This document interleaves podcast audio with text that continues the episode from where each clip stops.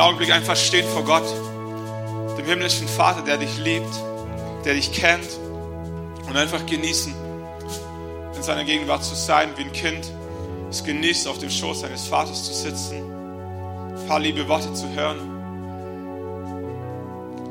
Jesus, wir beten, dass du durch die Reihen gehst und dass du uns ermutigst, dass du gute Gedanken in unser Leben hineinpflanzt, dass du uns zeigst, warum du stolz auf uns bist.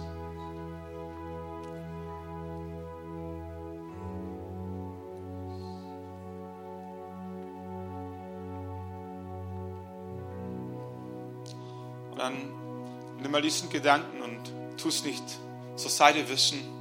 Lass dir nicht einreden, dass du das selber eingeredet hast, sondern glaube mal, dass Gott in deine Gedanken hineinsprechen kann.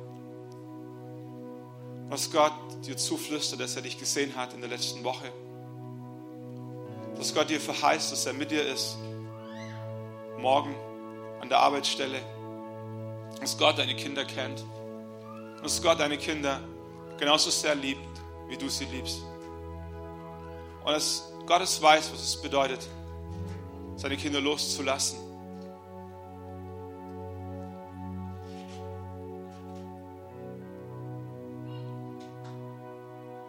Vater, wir danken dir, dass wir in deiner Hand sind. Und dass du gute Gedanken über uns hast. Dass du gute Worte in unser Leben hineinsprichst. Gott, wir danken dir, dass du Potenzial in unser Leben hineingelegt hast, um es freizulegen. Vater, wir danken dir, dass du im Himmel jubilierst, wenn wir im Leben nach vorne kommen, wenn unsere Ehen gelingen, wenn wir in der Arbeit nach vorne kommen. Vater, wir danken dir, dass du auf unserer Seite stehst. Vater, wir danken dir, dass Religion nichts damit zu tun hat, dass es irgendwo einen bösen Gott im Himmel gibt, der unsere Fehler sucht. Sondern wir danken dir, dass der Glaube an dich überhaupt nichts mit Religion zu tun hat, nichts mit dem, was wir für dich leisten, sondern mit dem, was du für uns getan hast. Aus Liebe deinen Sohn gesandt, um uns zu signalisieren, dass wir dir wichtig sind. Erst wir beten, dass immer, wenn wir in der Kirche sind, diese Stimme dominiert, dass du uns lieb hast, dass du an uns glaubst, dass du das Gute in uns siehst, dass es immer eine neue Chance gibt, neu anzufangen, dass wir uns deine Liebe nicht verdienen müssen, sondern sie geschenkt ist. Erst wir beten, dass das dieser Teppich ist, auf dem wir alles andere hören. Danke, dass du heute da bist und dass du reden möchtest, auch durch die Predigt. Amen. Amen. Dürft Platz nehmen. Schön, dass ihr gekommen seid und nicht zu Hause, bisschen tiefer, nicht zu Hause vom Fernseher sitzt und Olympia schaut.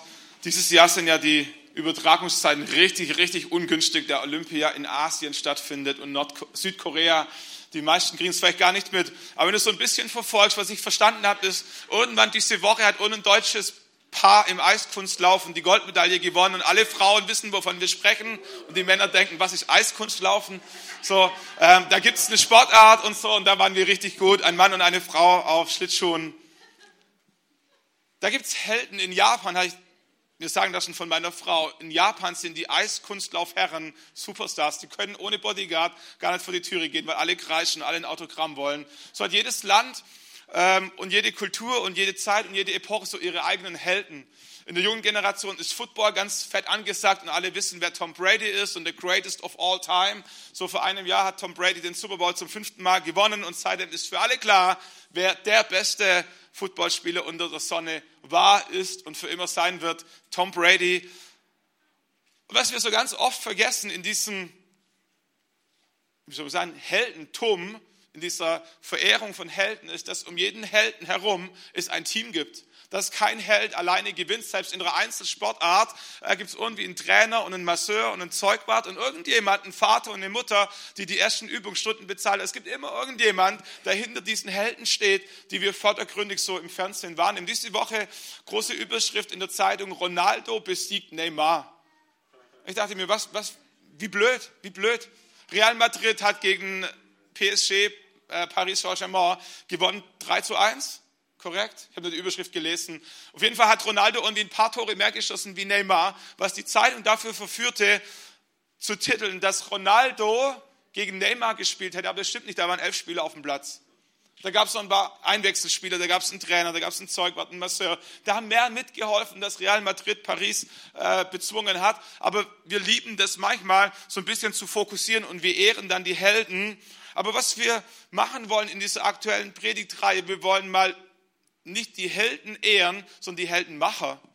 Wir würden gerne eine Kultur kreieren, wo nicht nur die Helden gefeiert werden, sondern wo auch ein Heldenmacher ein Held aus der zweiten Reihe, ein Held, dessen Name man vielleicht gar nicht kennt, wertgeschätzt ist. Und ich glaube, es braucht Heldenmacher in Ehen, es braucht Heldenmacher in Familien, in der Kindererziehung, es braucht Heldenmacher im Sportverein, es braucht Heldenmacher in der Schule, es braucht Heldenmacher an der Arbeit, es braucht auch Heldenmacher in der Kirche.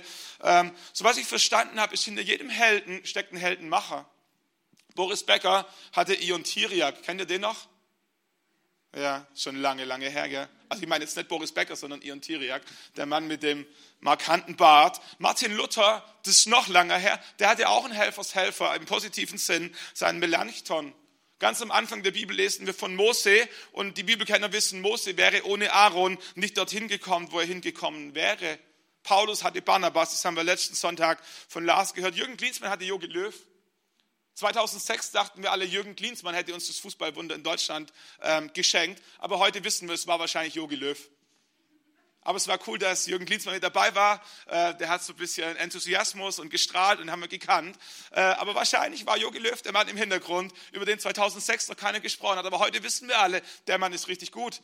Ähm, so, was will ich sagen? Heldenmacher sind nicht Verlierer. Heldenmacher sind nicht die Menschen, die es alleine eben nicht schaffen und sich dann irgendwie als Parasit bei irgendjemand dran klemmen müssen, damit sie auch irgendwie mal nach vorne kommen. Sondern Heldenmacher sind Menschen, die für sich entschieden haben, meine Früchte wachsen auf den Bäumen anderer Menschen.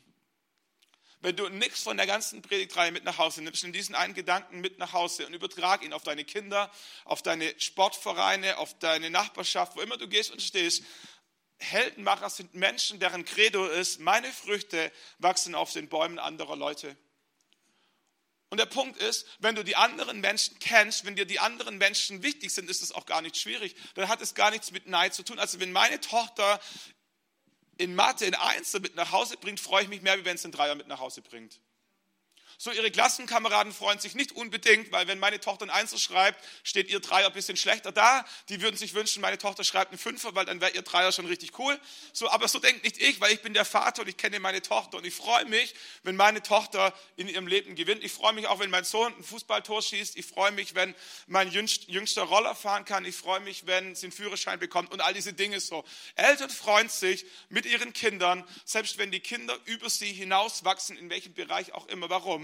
Weil Helden, ähm, Heldenmacher ähm, diese Genetik in sich drin haben. dass sie sagen, meine Früchte wachsen auf den Bäumen anderer Leute und deine Erfolge sind auch meine Erfolge. Ähm, und das ist so ein bisschen eine spezielle Genetik. Und wenn wir in die Bibel reinschauen, dann entdecken wir eine Person, die hat es gelebt par excellence. Die wollen wir uns ein bisschen anschauen. Äh, da heißt es im ersten Buch Samuel Kapitel 14. Und eines Tages sagte Jonathan, das ist nicht der Heldenmacher. Der Sohn Sauls ist auch nicht der Heldenmacher. Jetzt kommt der Heldenmacher zum Burschen, der seine Waffen trug. Das ist der Heldenmacher. Okay? Nur, dass wir uns da richtig verstehen von Anfang an. Eines Tages sagte Jonathan, der Sohn Sauls, also Saul war der König, Jonathan war der Sohn vom König. Und der Sohn vom König sagte zum Burschen, der seine Waffen trug, komm, lass uns hinübergehen zum Posten der Philister, der da drüben liegt. Seinem Vater aber teilte er es nicht mit. Der Background der Geschichte ist folgender. Die Philister sind immer und immer wieder bei den Israeliten eingefallen, haben ihnen die Ernte weggenommen. Und weil die Philister clever waren, dachten wir, äh, da machen wir einen Selbstbedienungsladen draus. Wenn wir denen die Waffen wegnehmen, können die nicht kämpfen, können wir immer wieder kommen. Müssen wir nicht immer wieder neu kämpfen, sondern die ergeben sich einfach. Und so haben sie, ihre Strategie ähm, war, den Israeliten alle Schmiede wegzunehmen.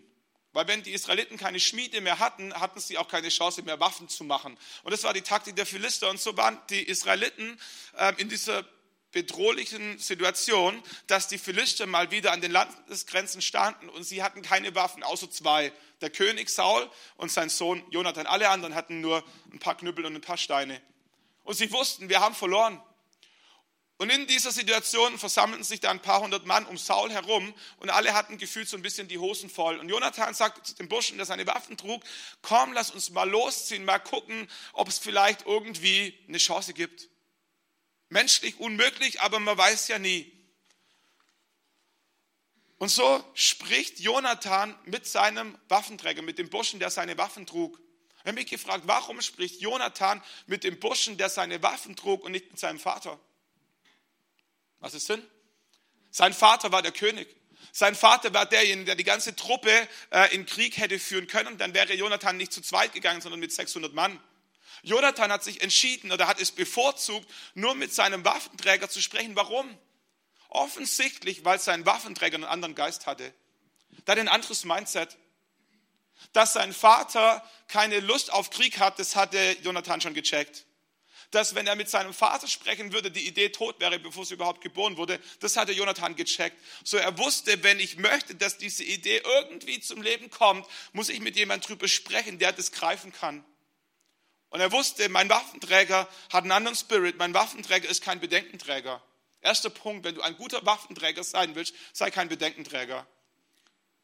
Ich weiß, dass das so aus der zweiten Reihe und du kannst es übertragen auf deinen Chef oder auf wer immer so äh, in deiner in der Leitungsebene so ein bisschen über dir steht, kannst du auf deinen Kleingruppenleiter, Kindergottesdienstleiter. Aus der zweiten Reihe wirkt es immer so, wie wenn die Leiter wenig denken, viele Ideen haben und einfach vorpreschen und es gar nicht zu Ende gedacht haben. Und dann denken wir in der zweiten Reihe, irgendjemand muss die mal wieder auf den Teppich zurückholen und ihnen erklären, ganz so einfach geht es dann doch nicht. Weißt du, was ich gelernt habe? Der Punkt ist, die Leiter, die kennen all diese Bedenken schon, die sprechen nur nicht drüber. Die wissen alles, wo es schwierig wird, die sind nicht dumm.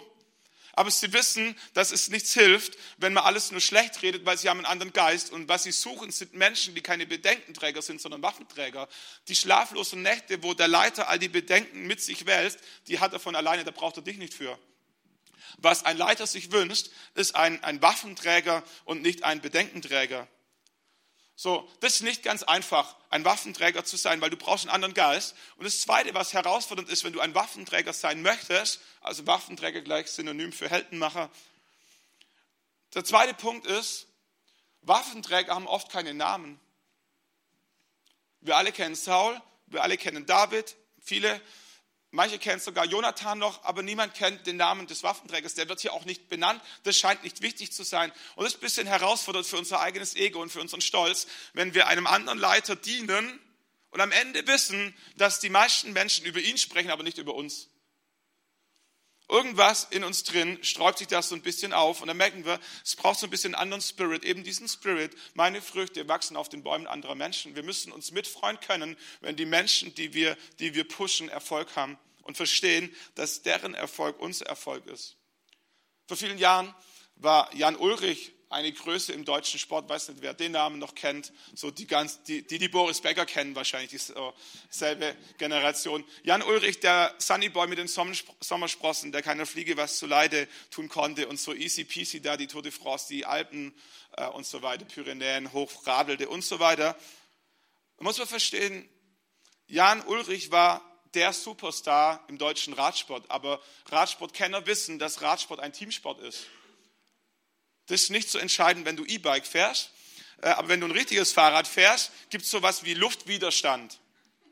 Und wenn du nur 15 durch die Gegend gondelst, ist der noch nicht so gravierend. Aber wenn du 50 Sachen drauf hast, macht Luftwiderstand extrem was aus. Und aus diesem Grund ist Fahrradfahren, Radsport ein Teamsport.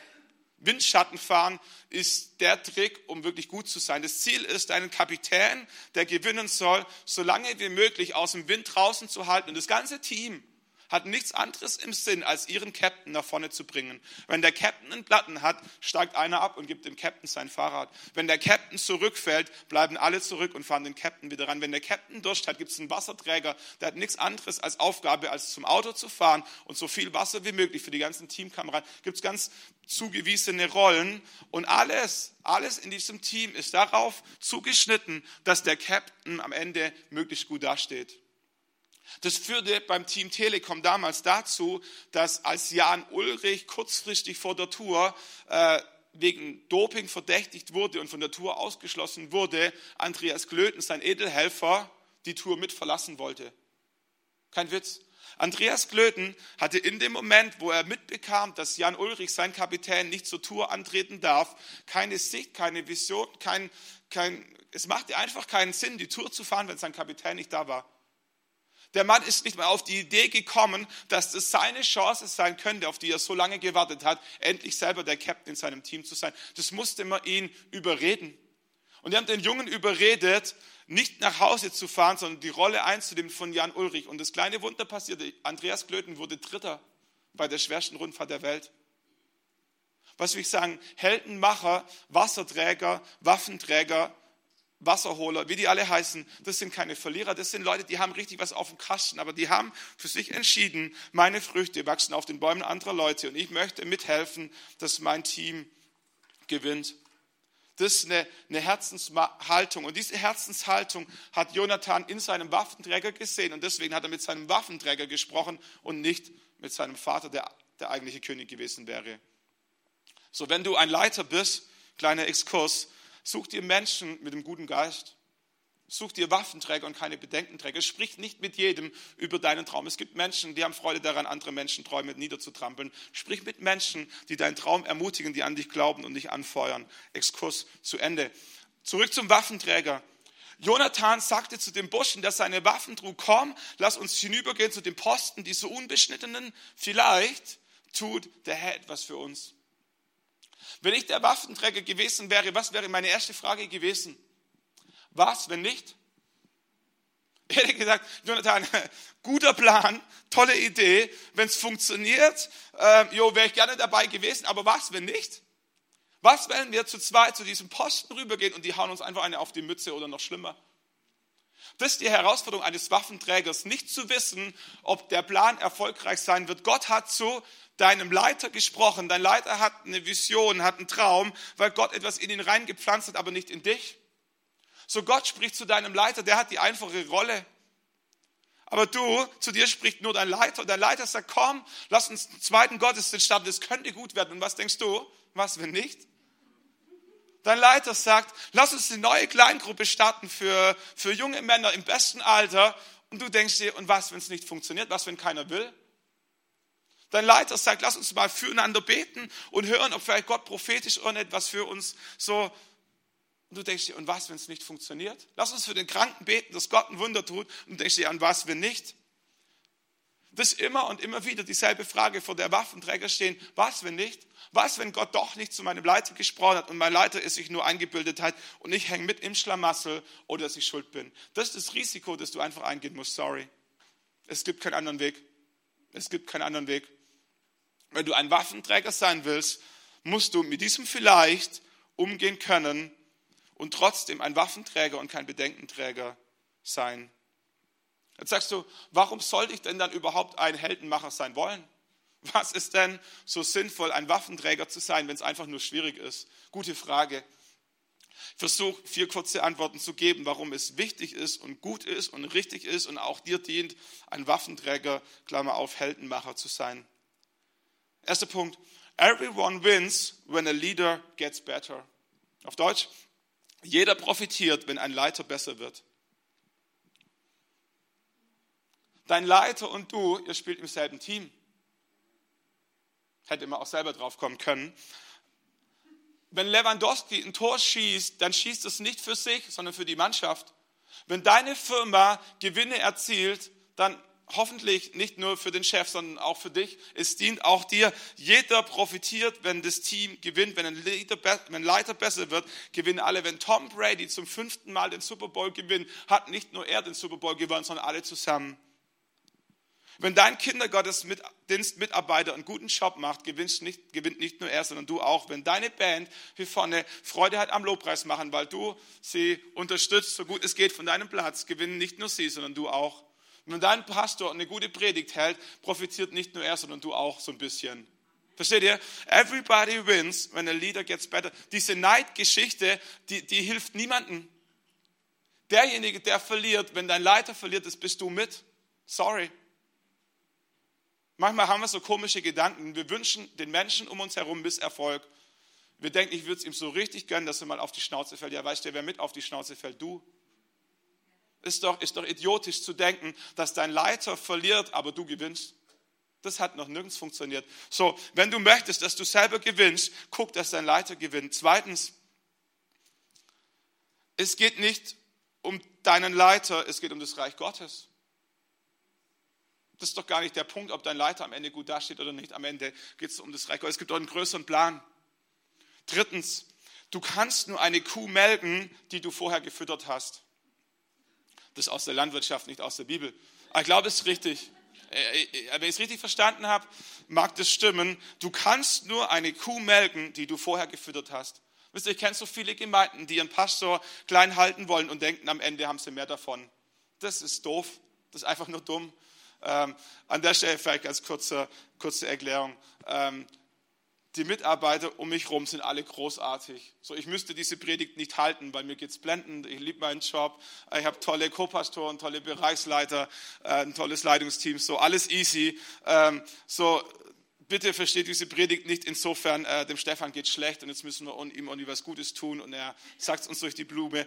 Äh, aber was ich verstanden habe, ist, wir haben ganz, ganz viele großartige Leiter, die nicht hier vorne auf der Bühne stehen, sondern jetzt unten im Kindergottesdienst sind, die da hinten die Technik machen, die dein Geschirr nach dem Kaffee wegräumen. Es gibt so viele Menschen, die mithelfen, dass Gemeinde überhaupt so funktioniert, wie sie funktioniert. Und die Menschen sollten wir ehren und zu Helden machen, so gut es irgendwie geht als Gemeinde. Warum? Weil wenn sie gewinnt, gewinnen wir alle. Es geht nicht um sie, es geht um das Reich Gottes und wir können nur die Kuh melken, die wir vorher gefüttert haben. Gott weist uns an in der Bibel, dem Ochsen, der da drisst, nicht das Maul zu verbinden. Paulus spricht davon, dass wir die Ältesten, die, die predigen, doppelte Ehre äh, zukommen lassen sollen. Da scheint ein geistliches Prinzip dahinter zu stecken, dass wir die Menschen ehren, die über uns stehen. Völlig egal, ob sie es verdienen, einfach nur aus, aus Prinzip. Warum? Ehre fließt immer von unten nach oben und Segen von oben nach unten. Das müssen wir verstehen. Ehre fließt immer von unten nach oben und Segen fließt von oben nach unten. Wenn du segnen möchtest, der von oben nach unten fließt, ist dein Job, dass Ehre von unten nach oben vorher aufsteigt. wenn wir in die Bibel reinschauen, entdecken wir, dass Kinder ihre Eltern ehren sollen. Wir entdecken, dass Frauen ihre Männer ehren sollen, die Gemeinde ihre Leiter, wir alle, unsere Politiker und die Könige und am Ende alle Gott. Warum? Weil wenn wir das tun, der Segen von oben nach unten auf unser Leben zurückfließt. Gott segnet dich. Gott setzt Leiter, Apostel, Propheten, Lehrer, Hirten und so weiter in die Gemeinde ein. Wozu? Um die Heiligen zuzurüsten, dass Segen in dein Leben reinkommt. Gott lenkt die Herzen von Könige wie Wasserbäche und die Ehemänner sollen ihre Frauen lieben, wie Jesus die Gemeinde geliebt hat und er gab sein Leben für die Gemeinde. Und Väter und Mütter sollen ihre Kinder segnen. Das ist ein biblisches Prinzip. Und es ist irgendwie die Frage, von der Henne und vom Ei. Was ist zuerst? Muss zuerst der Segen fließen und dann kommt die Ehre oder kommt zuerst die Ehre und dann der Segen? Das dürft ihr heute Abend für euch am Mittagstisch beantworten.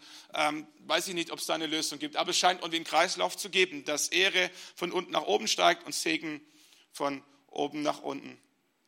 Jetzt sagst du, du kennst meinen Leiter nicht, du kennst meinen Chef in der Firma nicht und das ist auch wahr das auch wahr. Manche von euren Leitern kenne ich, manche von euren Leitern kenne ich nicht. Aber wen ich kenne, ist David. Und David war ein König in der Bibel, im Alten Testament, von dem wir in Bezug auf Leiter ehren ganz viel lernen können. Die Geschichte ist folgende, dass David in ganz, ganz jungen Jahren von Samuel zum König gesalbt wurde über Israel. Und David musste in seinem Herzen, ich bin der eigentliche König über dieses Land. Meine Zeit kommt noch. Ich weiß nicht wann, aber im Himmel scheint irgendwie beschlossen zu sein, ich soll der König sein. Und der, der jetzt ist, Klammer auf, dessen Zeit ist schon lange angezählt. Saul hatte es sich mit Gott verscherzt und es war eine Frage der Zeit, bis ein Wechsel in der Leiterschaft stattfindet. Manchmal kennen wir das, wenn ähm, wenn der Junior mit den Hufen schaut, wann der Alte endlich abtritt und er die Firma übernehmen kann. So. Und manchmal gibt es so Phasen in unserem Leben, da warten wir eigentlich nur noch drauf, dass der da vorne endlich weg ist, dass wir selber so richtig Gas gehen können. Wenn du in dieser Phase bist, lerne Folgendes von David. Warte darauf, bis Gott dich einsetzt. Warum? Wenn Gott dich einsetzt, kann auch nur Gott dich wieder absetzen. Wenn Menschen dich einsetzen, werden auch Menschen dich wieder absetzen. Und dieses Prinzip hatte David verstanden und deswegen hat er, als er die Chance hatte, Saul umzubringen, die Chance nicht genutzt. Die Geschichte sagt, dass David sich hinten in der Höhle versteckte, weil Saul ihn verfolgte, um ihn umbringen zu wollen. Und David hätte alles Recht gehabt, diesem Verfolgungswahn von Saul endlich ein Ende zu machen. Und seine Soldaten, seine Mitkrieger drängten ihn dazu, endlich Saul zu meucheln, um König werden zu können. Und es wäre nicht ungerecht gewesen und keiner hätte sich beschweren können. Und trotzdem sagt David, ich rühre den Gesalbten des Herrn nicht an. Selbst wenn er alles falsch macht, was er nur falsch machen kann, so ist er trotzdem von Gott eingesetzt für diese Zeit. Und wenn Gott ihn eingesetzt hat, wird Gott ihn auch absetzen und nicht ich. Das hatte David verstanden. Und so schnitt er so einen Zipfel vom Mantel von Saul ab, um ihm nachher zu zeigen, ich hätte dich umbringen können, ich habe es nicht getan. Und wenn wir das Leben von David anschauen, dann entdecken wir, dass Gott diese Herzenshaltung gesegnet hat und es für David nicht zum Nachteil wurde. So, ich weiß, dass es manchmal schwierig ist, Leiter zu ehren. Ich will gar nicht sagen, die nicht alles richtig machen, die machen es einfach anders, wie du es machen würdest, sagen wir mal so. Sie haben eine andere Prägung, eine andere Kindheit, die haben andere Werte. Ähm, und warum auch immer hat Gott die eben für diese Zeit dahingesetzt. Es ist nicht dein Job, sie abzusetzen. Da kümmert sich Gott drum. Dein Job ist, diese Leiter zu ehren. Warum? Weil irgendwann wirst du in dieser Rolle sein, dass du der Leiter wirst und andere Menschen werden dir nachfolgen, werden auch Punkte finden, wo du nicht so machst, wie sie wollen. Und was möchtest du in dieser Situation? Dass sie dich trotzdem ehren. Und die Bibel sagt, was der Mensch sät, wird er ernten. Das kommt auf dein Leben zurück. So, wenn du möchtest, dass irgendwann, wenn du die Firma übernommen hast, wenn du Abteilungsleiter bist, wenn du Kleingruppenleiter bist, irgendwas, was mit Leitung zu tun hat, wenn du möchtest, dass die Menschen, die dir dann zuarbeiten, dich ehren, dann lebe es vor in Zeiten, wo du in der zweiten Reihe unterwegs bist. Was tut denn nun ein Waffenträger? Da heißt es, sein Waffenträger sagte zu ihm, zu Jonathan, tu, was immer du vorhast, geh nur, siehe, ich bin bei dir, ganz nach deinem Herzen. Das tut ein Waffenträger. Ich bin bei dir, wo immer es hingeht. Auf mich kannst du dich verlassen. Kennt ihr dieses Feeling, wenn ihr am Flughafen seid und eine Person abholen sollt und ihr seid euch nicht ganz sicher, ob er am richtigen Gate steht? Ich weiß es überhaupt gar nicht.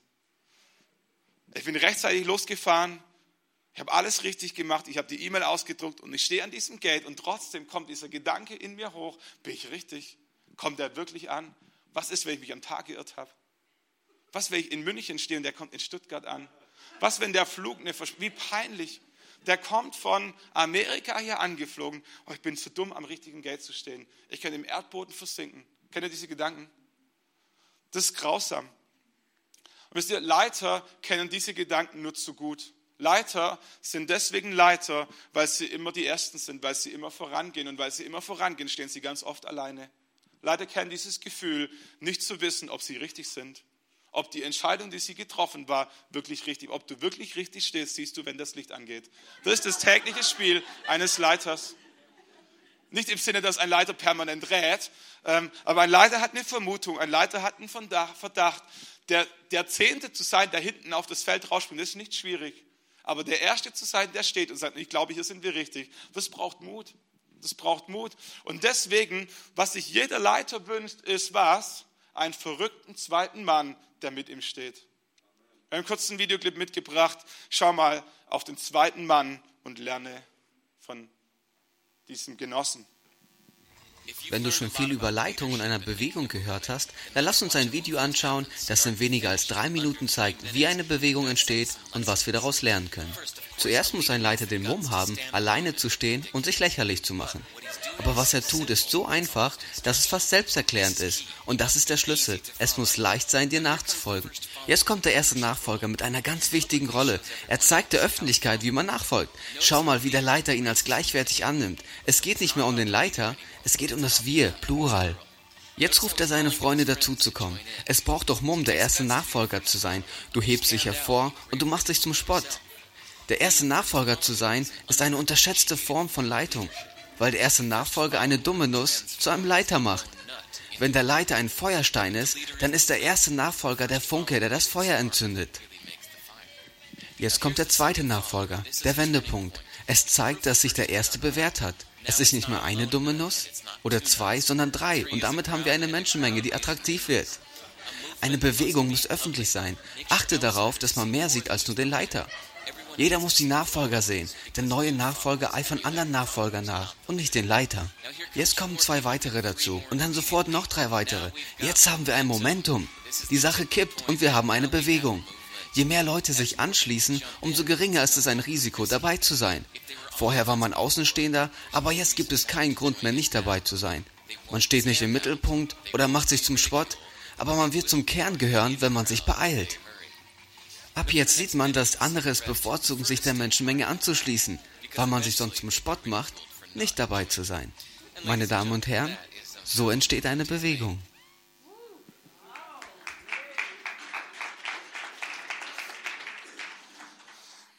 Wenn du ein guter Heldenmacher sein willst, sei der crazy zweite Guy, äh, der zweite Mann, der einfach dazu springt, sich zum Affen macht, ohne zu wissen, ob es funktioniert.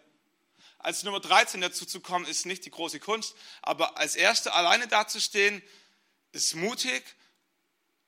Und wer entscheidet darüber, ob es floppt, ob es peinlich ist, ob es in die Hose geht oder ob es am Ende cool ist? Der zweite Mann in so, so vielen Prozessen, in so, so vielen Projekten ist nicht der Erste, der Zweite ist der entscheidende Mann, der darüber entscheidet, ob das Ding nach vorne geht oder nicht. So, wenn du ein Heldenmacher sein willst, sei der zweite Mann. Geh mit deinem Leiter, wo immer er hingeht.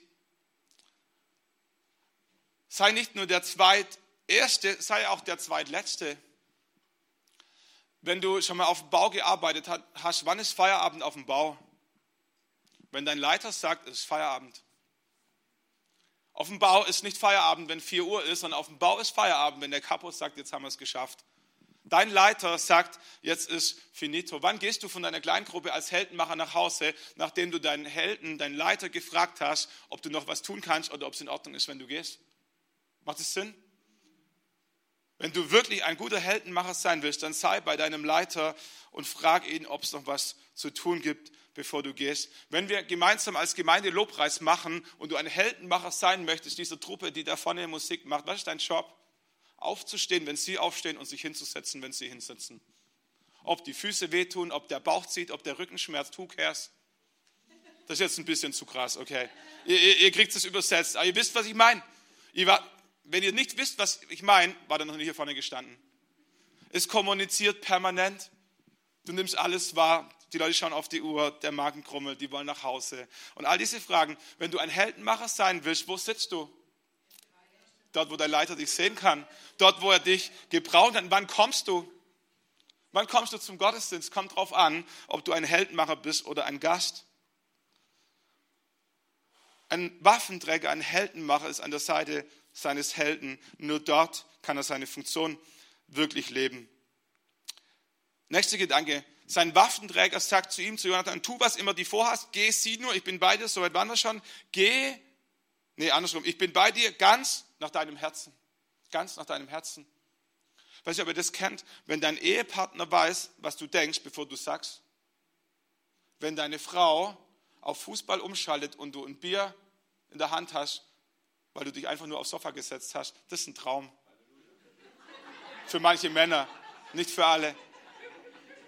Was, was für ein Waffenträger, was für ein Support. Du setzt dich hin, legst die Füße auf den Tisch und das Fernsehprogramm schaltet sich automatisch um und du kriegst was zu trinken. Was ist schön, wenn deine Kinder den Tisch abräumen, ohne dass du sagen musst. Wow. Wenn dein Mann das Auto putzt, ohne dass Weihnachten ist. Und all diese Geschichten Leiter verstehen diese Sprache. Es geht nicht darum, dass Leiter das nicht selber tun könnten, aber da, da kommt eine Botschaft dahinterher. Ich stehe zu dir, ich kenne dich, ich mag dich, ich möchte, dass es dir gut geht. Und, und das ist das, was ein Leiter versteht. Fliehe vor jedem Leiter, der Ehre einfordert, aber ehre jeden Leiter, der Segen in dein Leben fließen lässt.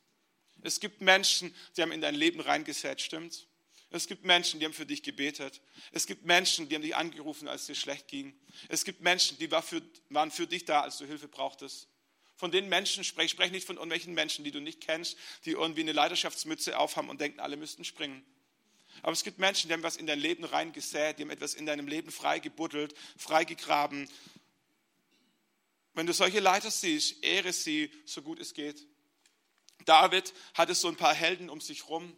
Die Geschichte ist so ein bisschen die Geschichte von Robin Hood, der so diese ganzen versprengten Chaoten ähm, zusammengesammelt hat und eine Truppe draus gebastelt hat, die für eine gute Sache kämpft. David war unterwegs auf der Flucht vor Saul und hat ein paar so wilde Kerle eingesammelt und hat etwas in ihnen gesehen, wo niemand sonst etwas gesehen hat. Und jeder Leiter weiß, das sind deine besten Mitarbeiter, die Menschen, in die du was reingesät hast, aus denen du was rausgekitzelt hast, was sie selber nicht mehr in sich gesehen haben. Diese Menschen sind treu, loyal wie niemand sonst. Aber wenn du so ein Leiter bist, und David war so einer, und eines Tages, er war vor Saul auf der Flucht, sitzt er da völlig erschöpft und er sagt, jetzt ein Schluck Wasser, jetzt was Frisches zum Trinken und denkt nur laut. Was machen seine Helden? Die pirschen in der Nacht los in das Lager von Saul, weil dort die einzigste Quelle war, wo es frisches Wasser gab. Die riskieren ihr Leben, um einen frischen Schluck Wasser zu bekommen, der, den sie David bringen. Und David sagt, ich brauche das Wasser gar nicht. Ich habe nur laut gedacht, Entschuldigung. Die sagen, wir haben unser Leben riskiert. Warum? Weil wir dir zeigen wollten, wir stehen zu dir, was immer du möchtest, wir sind für dich da. Du warst für uns da, als niemand für uns da war. Jetzt sind wir für dich da, wenn du Hilfe brauchst. Und es sind diese kleinen Gesten, die Leiter verstehen. Die Leiter verstehen, dass du sie ehren möchtest mit dem, was du tust. Ich habe vor einiger Zeit einen, australischen Leiter, ähm, der nach Deutschland gekommen ist, um ein paar andere deutsche Leiter zu schulen und zu trainieren. Der wollte kein Geld, der hat die Flugkosten bezahlt, der hat seine Frau mitgebracht. Die waren für uns da, wie ganz, ganz wenige sonst für, für Leiter da sind. Und ich habe mich gefragt, wie kann ich ihm eine Freude machen? Und irgendwie habe ich über Facebook mitbekommen, dass er Porsche-Fan ist.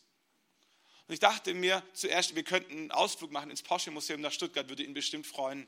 Und es ist mir eingefallen, wie ich mir überlegt habe, wie ich ihn ehren kann, dass wir einen Freund haben in Aalen, der hat einen Porsche Panamera in der Garage stehen. Ich habe ihn angerufen und gesagt, wäre es dir möglich, können wir einen Ausflug zusammen machen? Ich möchte den Leiter ehren. Hast du Zeit, können wir mit deinem Porsche hinfahren? Die würden sich richtig freuen. Jetzt konnte der leider nicht und er sagt, das ist kein Problem, kannst selber fahren. Und ich wollte überhaupt nicht selber fahren. Ich habe ich hab mehr Angst wie, äh, ich habe nicht vor viel Angst, aber davor habe ich Angst. Der hat gesagt, du musst nur vorbeikommen, dass ich dir zeigen kann, wie man ihn aus der Garage fährt. Und ich denke mir, oh wei, und ich komme an der Garage an und ich kannte das so ein bisschen. Rechts und links 15, ungelogen, 5 cm bei eingeklappten Spiegeln. Porsche Panamera, keine Ahnung, was das Auto wert ist. Ich wäre mein Leben nicht mehr glücklich geworden. Aber ich wollte diesen Leiter ehren. Ich habe mich aus diesem der hat mir den Schlüssel in die Hand gedrückt. Ich bin am nächsten Tag dort angekommen, wo er nicht da war und habe den Porsche da rausgefahren. Ich dachte, ich bin zehn Jahre älter geworden. Aber ich habe es geschafft. Wir sind dort angekommen und hätte das Gesicht sehen sollen, nicht von der Frau, die hatte Angst, weil die mag nur 120. In Australien gibt es Geschwindigkeitsbegrenzer, die richtig Angst. Aber der Mann hat sich tierisch gefreut, dass er mit dem Porsche Panamera in Deutschland mit 200 irgendwas über die Autobahn fahren kann. Und es war großartig. Nicht, weil der einen Porsche braucht, der fährt auch im Fiat, ist doch kein Problem für einen Leiter. Aber es, hat, es war eine Botschaft, es war eine Botschaft, wir freuen uns, dass du da bist. Vor ein paar Wochen schreibt er eine E-Mail und sagt, wir wollen in Berlin eine Gemeinde gründen. Habt ihr Zeit, du und Katrin? Wir sind drei Tage in Berlin im April. Wir hätten euch gerne dabei. Könnt ihr ein paar Kontakte machen mit ein paar Leuten? Wir dachten, boah, Babysitter Berlin, Fahrtkosten, keine Ahnung, brauchen wir das, wollen wir das? Viel zu tun. Und dachten, doch, einerseits ist es schön für uns, natürlich, klar, äh, wir wollen sie auch ehren. Die kommen extra nach Deutschland, wollen bei uns helfen, Gemeinde zu bauen. Und wir sagen zu und sie schreiben zurück, keine fünf Minuten später, wir buchen euer Hotel, wir nächtigen in Wellington. Ähm, da hätten wir nie geschlafen. Es gibt günstigere Hotels in Berlin, muss man wissen. In Australien sind die Lebenshaltungskosten höher. Insofern sind für Sie die Hotelpreise alle günstiger. Das heißt, wir haben ein Hotelzimmer gebucht für euch beide, geht alles auf unsere Rechnung. Wisst ihr, das ist das Herz von einem Leiter und von den Leitern spreche ich. Wenn du so einen Leiter siehst, ehre ihn mit allem, was du kannst. Es wird auf dein Leben zurückfließen, mach dir keine Sorgen. Wenn du nicht weißt, was deinem Leiter gefällt, frag ihn. Kannst du sonst ja auch. Frag ihn. Der lädt dich zum Grillen ein. Frag ihn, was du mitbringen sollst. Frag ihn nicht, bring es einfach mit. Sag, ich bring argentinisches Rumstick mit, ich mache dir eine Freude. Der lädt dich zum Frühstück ein, du bringst die Semmel. Der lädt dich zum Kaffee ein, du bezahlst. Warum? Dein Leiter lädt viel mehr Menschen ein wie du. Du bist ja nicht die einzige Person. Der lädt noch genügend andere Menschen ein, aber nutze die Chance, ihn zu ehren. Warum?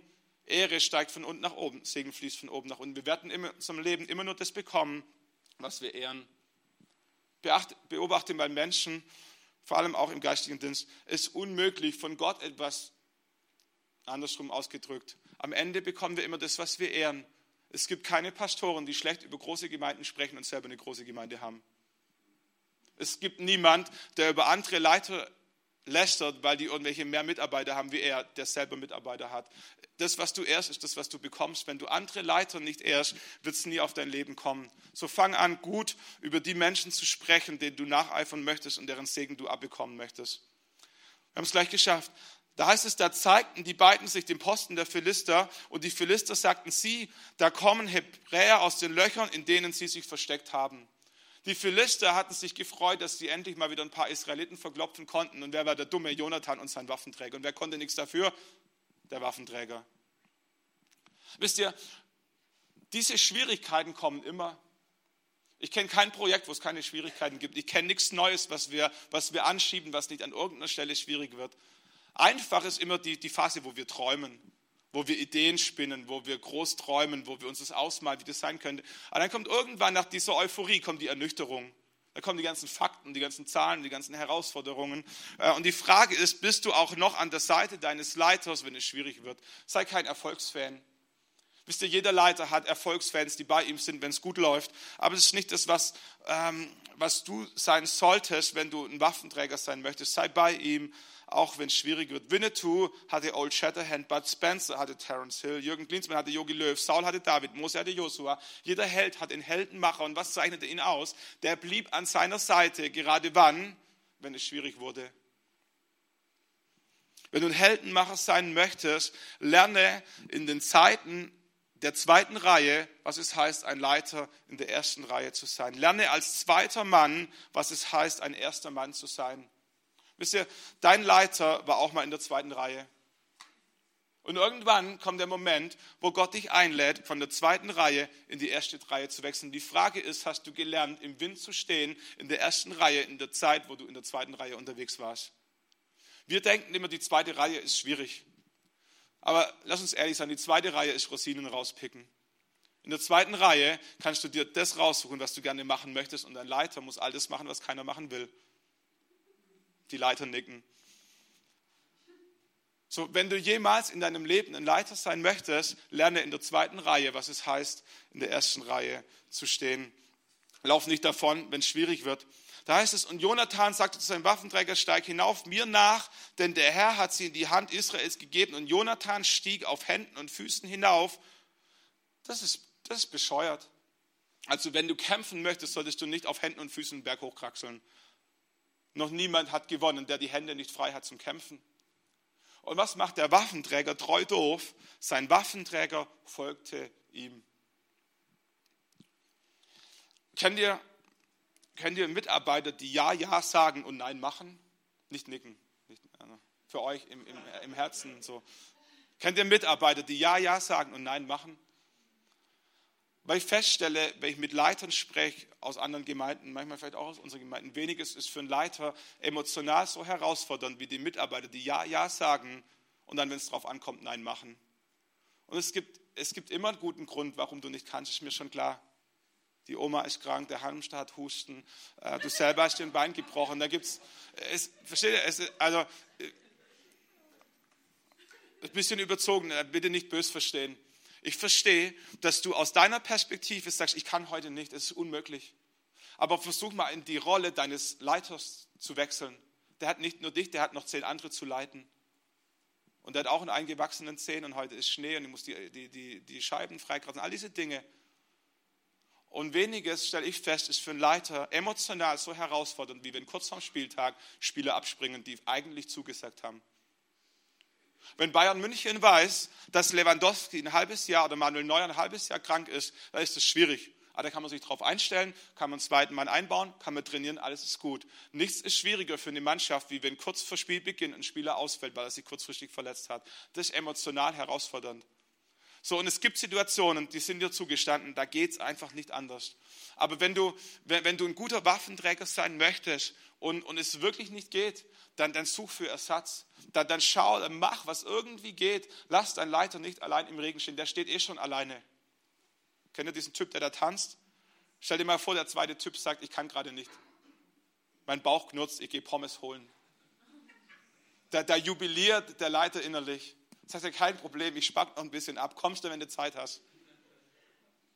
Wenn du ein guter Waffenträger sein willst, sei dabei, wenn es drauf ankommt. Und der Punkt ist, der Segen kommt in dein Leben zurück. Ein guter Leiter wird sich nicht selber in den Mittelpunkt stellen, sondern er wird dir etwas vom Erfolg, er wird dich am Erfolg teilhaben lassen. So rum ist es gutes Deutsch. Da heißt es, und die Philister fielen vor Jonathan. Die Philister fielen vor Jonathan. Das ist irgendwie supernatural, übernatürlich, kann man nicht erklären. Aber warum auch immer, macht es Gott, dass die Philister vor Jonathan fielen. Aber wer durfte sie erschlagen? Sein Waffenträger. Ein guter Leiter wird dir einen Teil des Erfolges abgeben. Ein guter Leiter wird dich in Position bringen, wo du wahrgenommen wirst. Dieser Sieg von Jonathan und seinem Waffenträger, den er ohne seinen Waffenträger nie hätte erleben können, führte dazu, dass, die, dass im Himmel heißt es, ein Gottesschrecken passierte. Irgendetwas war im Himmel vorbereitet, das nur ausgelöst werden konnte durch zwei mutige Menschen. Im Himmel passierte etwas, ein Gottesschrecken machte sich breit im ganzen, ganzen Gebiet, was dazu führte, dass Saul aufstand mit den anderen 600, die vorher Angst hatten und in den Krieg zog, weil sie merkten, Gott ist mit ihnen. Das führte wiederum dazu, dass die Männer, die vorher zu den Philistern übergelaufen waren, wieder zurückkamen und mitkämpften, was wiederum dazu führte, dass die Leute, die sich in den Bergen versteckt hielten, auf einmal mitkamen und Israel einen Riesensieg an diesem Tag über die Philister davontrug, der ihnen Freiheit bescherte für lange, lange Zeit. Wer war der Schlüssel? Jonathan ja, aber auch sein Waffenträger. Jonathan wäre nicht gegangen ohne seinen Waffenträger. Ich dachte mir, was wäre das, wenn wir als Gemeinde unsere ehrenamtlichen Leiter so supporten, dass sie mutig werden, die Dinge zu tun, die getan werden müssen? Was wäre es, wenn in unserer Gemeinde die Kindergottesdienstmitarbeiter und die Techniker und die Putzleute und die Hausmeister und wie sie alle heißen, wenn wir sie feiern, wenn wir sie ehren, wenn wir sagen, ihr seid diejenigen, die den Unterschied machen, ihr, ihr, ihr seid diejenigen, die, die für uns die Dinge tun, die keiner tun möchte. Aber wenn wir sie nicht selber tun möchten oder nicht selber tun können, dann wollen wir wenigstens die verrückten zweiten Leute sein, die euch supporten und die bei euch sind, so gut es irgendwie geht. Wollen wir nochmal aufstehen zusammen? Und wisst ihr, am Ende, am Ende geht es nicht um Heldentum und am Ende geht es auch nicht darüber, darum, was Menschen über dich denken. Für Gott bist du ein Held und für Gott bist du ein Heldenmacher. Und Gott hat ein Potenzial in dein Leben reingelegt und er fordert dich heraus, dieses Potenzial auszugraben. Du kannst einen Unterschied machen. Und ich glaube, es gibt Menschen da, die sind in der ersten Reihe und die kämpfen und es ist anstrengend und Gott möchte dir zusprechen, dass er dir einen Waffenträger besorgen wird. Dass du nicht alleine sein, sein wirst. Gott wird dir Menschen zur Seite stellen, die dir helfen, deine Berufung zu leben, die an dich glauben, die dein Herz kennen, die dich ehren, die dir es auch sagen. Und ich glaube, es gibt Menschen da, die Gott herausfordert, Heldenmacher zu sein. Und als Gemeinde brauchen wir beides in unserer Gesellschaft, in unserem Land. Wir brauchen beides. An unseren Schulen, wir brauchen Helden und wir brauchen Heldenmacher. In unseren Familien, wir brauchen Helden und wir brauchen Heldenmacher. Es gibt eine junge Generation in unserem Land, die sich wieder neu, neu danach sehnt, von Menschen an die Hand genommen und geleitet zu werden. Es gibt eine Generation in unserem Land, die neu bereit ist, Menschen zu dienen und Menschen zu ehren, bei denen sie sehen, dass sie es wirklich gut mit ihnen meinen.